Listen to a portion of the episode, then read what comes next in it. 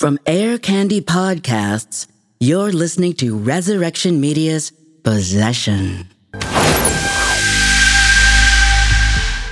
The cops were telling everybody stay inside, stay inside. We had no idea what was going on, but we knew something bad had happened. It was terrible news. A female college student had been murdered. Before Michaela knew it, Chris was texting her. He had arrived at her dorm, and she wasn't there. Please don't kill me, she texted back. I got sidetracked. No worries. I won't, he replied. But now, one student was dead, and Michaela's boyfriend was a person of interest. Sounded like an old man with a gravelly voice had gotten into the dorms. hmm They call me Mr. Bubs. Who was this angry man roaming the halls? Was he somehow involved in the murder? The officers had a million questions themselves. Like who was the girl lying on the floor? Michaela, the girl they'd been sent to check on, had short, dark hair. They knew this from photos around the room. The girl on the floor had long dreadlocks. Was she Michaela's roommate? It was hard to know since her face was bloody and unrecognizable.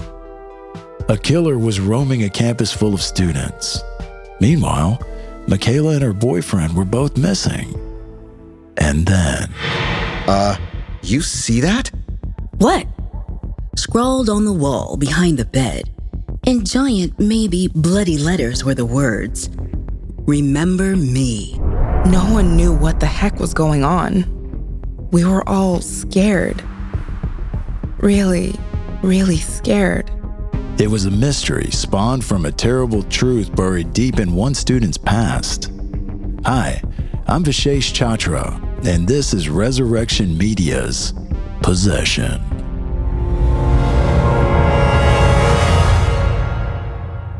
This series is a dramatization of certain facts and events. The names have been changed, and some of the events and characters have been fictionalized, modified, or composited for dramatic purposes. And now, here's Jafina K with episode 2, part 1 of Remember Me. College can be a great time of awakening for most young people. A time of discovery, a time to learn and grow. But sometimes that experience can turn deadly. That was the case for one female college student at Calvary College in Claremont, California. The authorities weren't sure who the dead student was. They were pretty certain it wasn't Michaela Hereford, the girl they'd gone to check on. The girl they'd been sent to check on had short, dark hair. They knew this from photos around the room. The girl lying on the floor in the dorm had long dreadlocks. Was the dead student Michaela's roommate? Hard to know since her face was bloody and had been beaten unrecognizable. And then a break. Authorities made a startling discovery. There was a young man posing with Michaela in many of the photos that were placed around the room. They recognized him from a run in they'd had with the young man on the street earlier that evening. So now we had a person of interest. The person the police wanted so desperately to talk to was none other than Michaela's boyfriend, Chris McKenzie. If he was the person who did this violent act, we didn't know what else he might be capable of. Was Michaela traveling with Chris? Was she a hostage? There were so many unanswered questions. Officer Fleming, tell me about your run in with Chris earlier that night. About 10 o'clock, Pete and I observed a young man walking down the street. He was carrying an open container. As he got closer to us, I could see it was one of those hard water drinks that are so popular. So we stopped him. I requested his ID and explained to him we had an open container policy on campus. Was he angry? Did he seem agitated? He seemed a little bothered, but he complied. He handed me a nearly empty can and apologized. It was the girlfriend who was upset. Michaela? Really? Yes, she cursed us under her breath, but not so softly that I didn't hear her. I think she wanted us to hear her. Then she pulled him away and said, Let's get away from these toy cops. We heard that part clear as day. That's when I asked to see her ID as well, and she refused. We didn't want to make a big deal out of it. I mean, the kid had already complied. So we told them to have a nice night and sent them on their way. As they walked away, we could see they were starting to bicker. Did you do anything? Did she seem in danger? No. I think she was upset he complied with our request so easily. Yeah, it sounded like she wanted him to be stronger with us, but that would have gotten him in real trouble. He did the right thing, so we let them get on with their night. A night that ended for one female student in tragedy. Yep. It doesn't sound like this young man, Chris, was a hothead. It doesn't. But we don't know what happened after they left. She could have gotten him really worked up. Worked up enough to kill someone? We had no idea how worked up he could get, and that's why we had to find him. And remember, Michaela was missing too. So, what was your gut telling you about what went on in that room that night? At the time, it was hard to tell what happened because it was so violent. We envisioned several scenarios. Like what? Maybe there was an altercation between roommates and Chris intervened. Maybe Michaela and Chris were on the run. Maybe Chris did this and took Michaela hostage. Maybe they didn't have anything to do with it and this horrible thing had been done by a third party. So, a lot of things were running through your minds that night. Yes. Lots of things were running through other people's minds as well. And someone was about to get an answer to what everyone wanted to know. And the answer would be coming directly from the killer's mouth. The campus police had uncovered a grisly murder scene, and Michaela's boyfriend, Chris McKenzie, was a person of interest. But who was the student lying on the floor? And who had committed this horrific murder? Act one of our crime story with a paranormal twist coming up.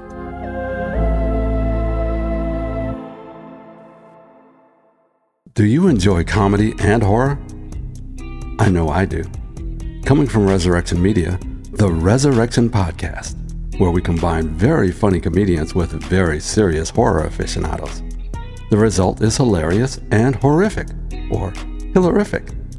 Tune into the Resurrection Podcast coming soon, wherever you get your podcasts. And now back to Remember Me. From Air Candy Podcasts, you're listening to Resurrection Media's Possession. Hello, I'm your host, Vishesh Chachra, with our presentation of a story about a murder, a debt to be paid, and possession. Here's Jafina K with episode 2, act 1 of Remember Me. Michaela and her boyfriend Chris were missing. And authorities were wondering if one or both of them had something to do with the dead roommate lying on the dorm room floor. Michaela Hereford and Chris McKenzie began dating during their high school years. Chris was a star baseball player at the local high school. He was tall, handsome, and a hot major league prospect. Bridget, the college student who'd hung out with Michaela back when they were younger, remembers him. Chris was a junior when we got to high school, very popular, and Michaela set her sights on snagging him right away. Even though we were lowly freshmen, she knew what she wanted. And by the time he graduated, they were boyfriend and girlfriend. Sounds like a girl who gets what she wants. Yeah, that was Michaela. After graduation, Chris went on to college, Stetson University, a small school in Central Florida known for turning out Major League Baseball players.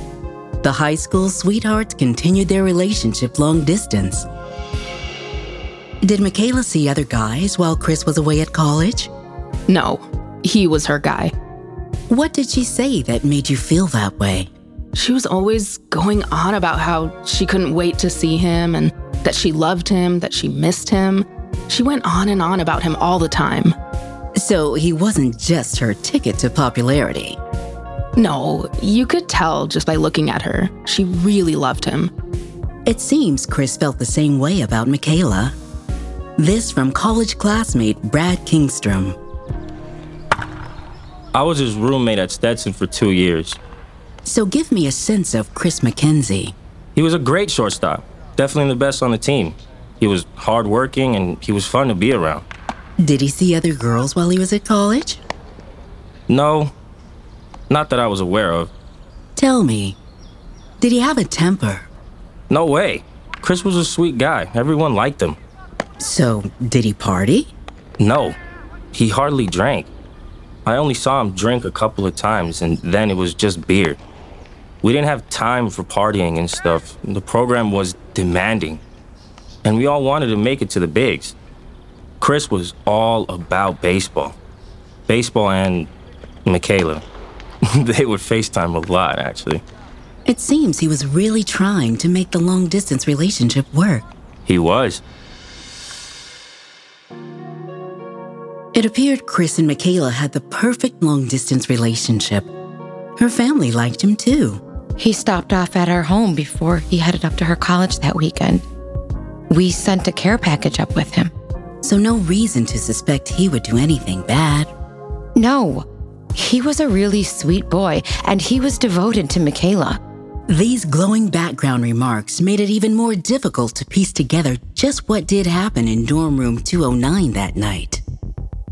Investigators were running down every lead to find Chris and Michaela. Meanwhile, Taylor Jones, back home for the weekend, had been texting with friends on campus, trying to find Michaela herself. When she heard there'd been a murder, she knew she had to go back. I went to my sister and I asked her to drive me back to school. In the middle of the night? In the middle of the night. I got here about four in the morning and went right to the dorms. And when I saw the police cars out front, I started to pray. Meanwhile, two frantic mothers waited, desperate for answers. I kept thinking about that phone call from Michaela's phone and that creepy voice. She's gone. I was so worried. I was sick. Little did the two mothers realize an answer would be coming very soon. This was recorded on Chris's father's answering machine. Oh, don't hang up, don't hang up, don't hang up. Hey, hey, hey! You there, son? yeah, yeah, I'm here. hey, what's going on? Uh, I, I, don't, I, don't know, Dad. I think, I think I did something. Okay. Dad, look. I, I think I think Michaela's dead. Michaela is dead? Where are you? Did you kill her? I, I, I don't know. I, I don't think so. I, I don't know, Dad. Coming up, a murder, a suspect, and now, was that a confession? But just who did murder Michaela and why? More after the break.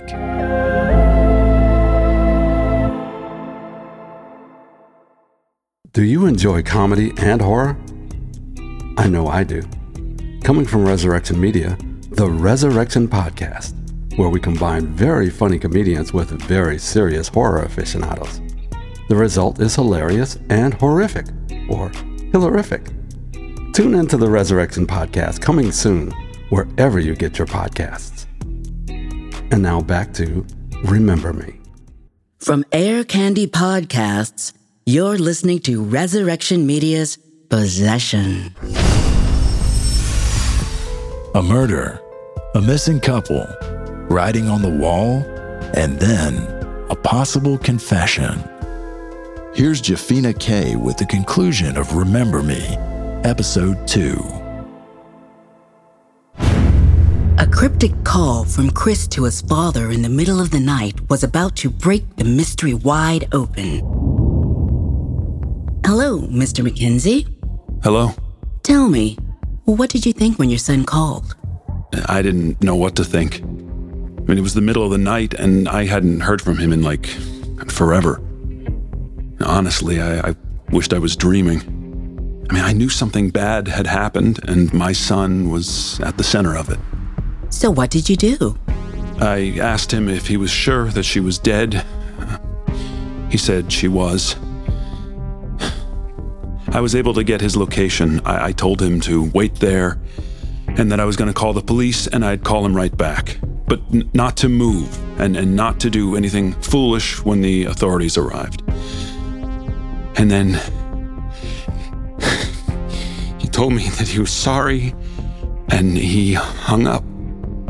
When you asked him if he'd killed her, he said, I don't think so. What do you think he meant by that? I don't know. I, I, I thought he was confused. At, at least that's what I was hoping. Meanwhile, early that Saturday morning, a homicide investigator from the Claremont Police Department also got a call. Here is Detective Dylan Jelinski. I'd gotten the report that one young lady had been killed out of the college, and another was missing along with her boyfriend. That was the gist of what they gave me before I went out there.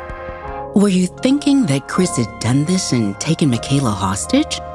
When you hear something like this, your mind goes in all sorts of directions. One thing we're trained to do is not to draw conclusions. My job right then was to get the facts and to piece it all together. Did you think someone else, a third party, might be involved? It crossed my mind, but like I said, my job was to gather the facts and piece it together. I'm sure one of your priorities was also to bring Chris in, along with Michaela. Yes, for sure.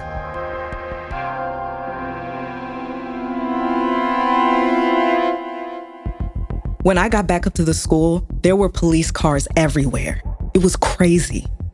Were you able to find out anything more? No, not at first. I couldn't get back in the dorm, and I was texting everyone inside and found out the police were going room to room. Once they determined who the student in the room was and that they were assigned to that room and that they were safe, they released the student outside. I was standing there when the students started coming out of the building. We kind of gathered around, all trying to piece together just what had happened. Was there any word about Michaela? No. No one I talked to knew if she was dead or alive. That had to be disturbing. Yeah, it was. Especially because I knew her mother was waiting for me to tell her something. I kept thinking, if this were my mom, she'd be freaking out. Meanwhile, something big was happening several counties away. At about 3 a.m., a 911 emergency center operator got a call from a frantic father. Yes, my name is Stuart McKenzie, and I, I just got a call from my son. He says his girlfriend has been murdered. He said he didn't know who killed her, but, but he, he sounded confused. It was a stunning statement, even for a 911 dispatcher in the wee hours of the morning. But the father didn't know much beyond what he'd given them. Uh, He's waiting for the police to pick him up. I, I told him I'd send you guys to where he is. Don't hurt him. Please. Do you know if he's armed? I don't know. But here's his location. I, I told him to wait there. Please. Don't kill my son. The estranged father admitted he was out of the loop about family matters. He and Chris had not been close for years. But it was clear to the dispatcher he was worried for his son and doing his best to prevent another tragedy. He's talking about killing himself. He told you that? Yes! Okay, sir. We're going to send someone out there right away and get him some help, okay? Okay. Thank you. Meanwhile, Taylor was questioning everyone who came out of the building, trying to get any information she could about Michaela. By now, the story had made the news, and her mom was calling me like every five minutes. What did you tell her? I told her that a female student was killed and that Michaela and Chris were missing. That was all I knew. But moments after the last call, another piece of this bizarre puzzle fell into place. This girl named Bridget, who grew up with Michaela, came out of the building. She told me that Michaela stopped by her room earlier in the evening to show off her new outfit. She was wearing the stuff she borrowed and a dreadlock wig.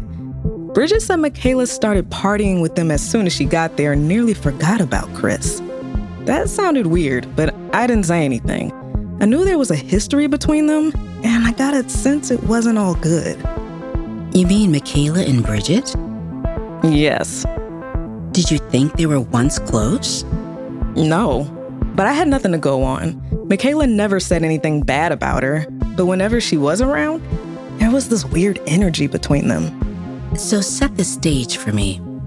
You were in front of the dorm, police cars all around, students milling about, and you were trying to get information. Yes, we began exchanging all we knew about what was going on. This girl Brenda came out and told me about an angry old man roaming the halls, screaming all sorts of crazy stuff. Other students heard him too. Did she tell the police? I don't know, but that's when I remembered the strange phone call my mom intercepted earlier. The one from the man with the gravelly voice. He called himself Mr. Bubs. Yes. Did you think they were connected? I didn't know what to think, but right then Bridget stopped me. She said, Did you say Mr. Bubs? I didn't know I said the name out loud, but I said, Yeah. Then she says, I remember that name. Then all of a sudden, her expression changed. It got really weird. I said, What? What is it? I remember Mr. Bubs from a long time ago. He was an old homeless guy in the neighborhood where we grew up. We did something bad to that old man. Something really, really bad.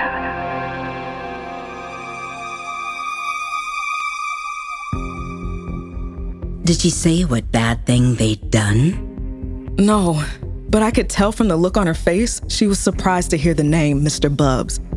That's when I got this feeling like an ice pick in the pit of my stomach. I started shaking uncontrollably. It was because of what she said about what Michaela was wearing when she last saw her the dreadlock wig and all. I knew for sure that that girl lying on the floor was Michaela. Michaela was dead.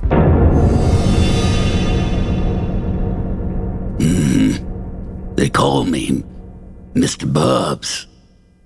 I'm here. Remember me?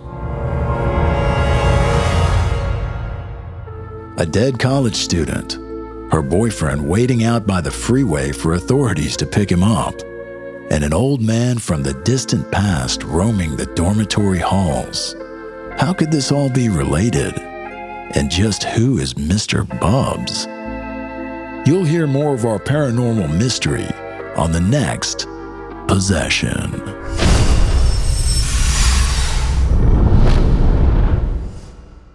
Do you enjoy comedy and horror? I know I do. Coming from Resurrection Media, the Resurrection Podcast, where we combine very funny comedians with very serious horror aficionados. The result is hilarious and horrific, or hilarific. Tune into the Resurrection Podcast coming soon, wherever you get your podcasts. And now back to Remember Me. You've been listening to Resurrection Media's Possession, a production of Air Candy Podcasts and Resurrection Media. Possession stars me, Vishesh Chachra, and Jafina K. It's produced by Bruce Jones, Eric Van Lowe, and S.K. Dane. Our series is executive produced by Tim Hightower and John Moriarty. Resurrection Media's Possession is a fiction podcast based on true events. For a complete cast list, go to resurrection-media.com.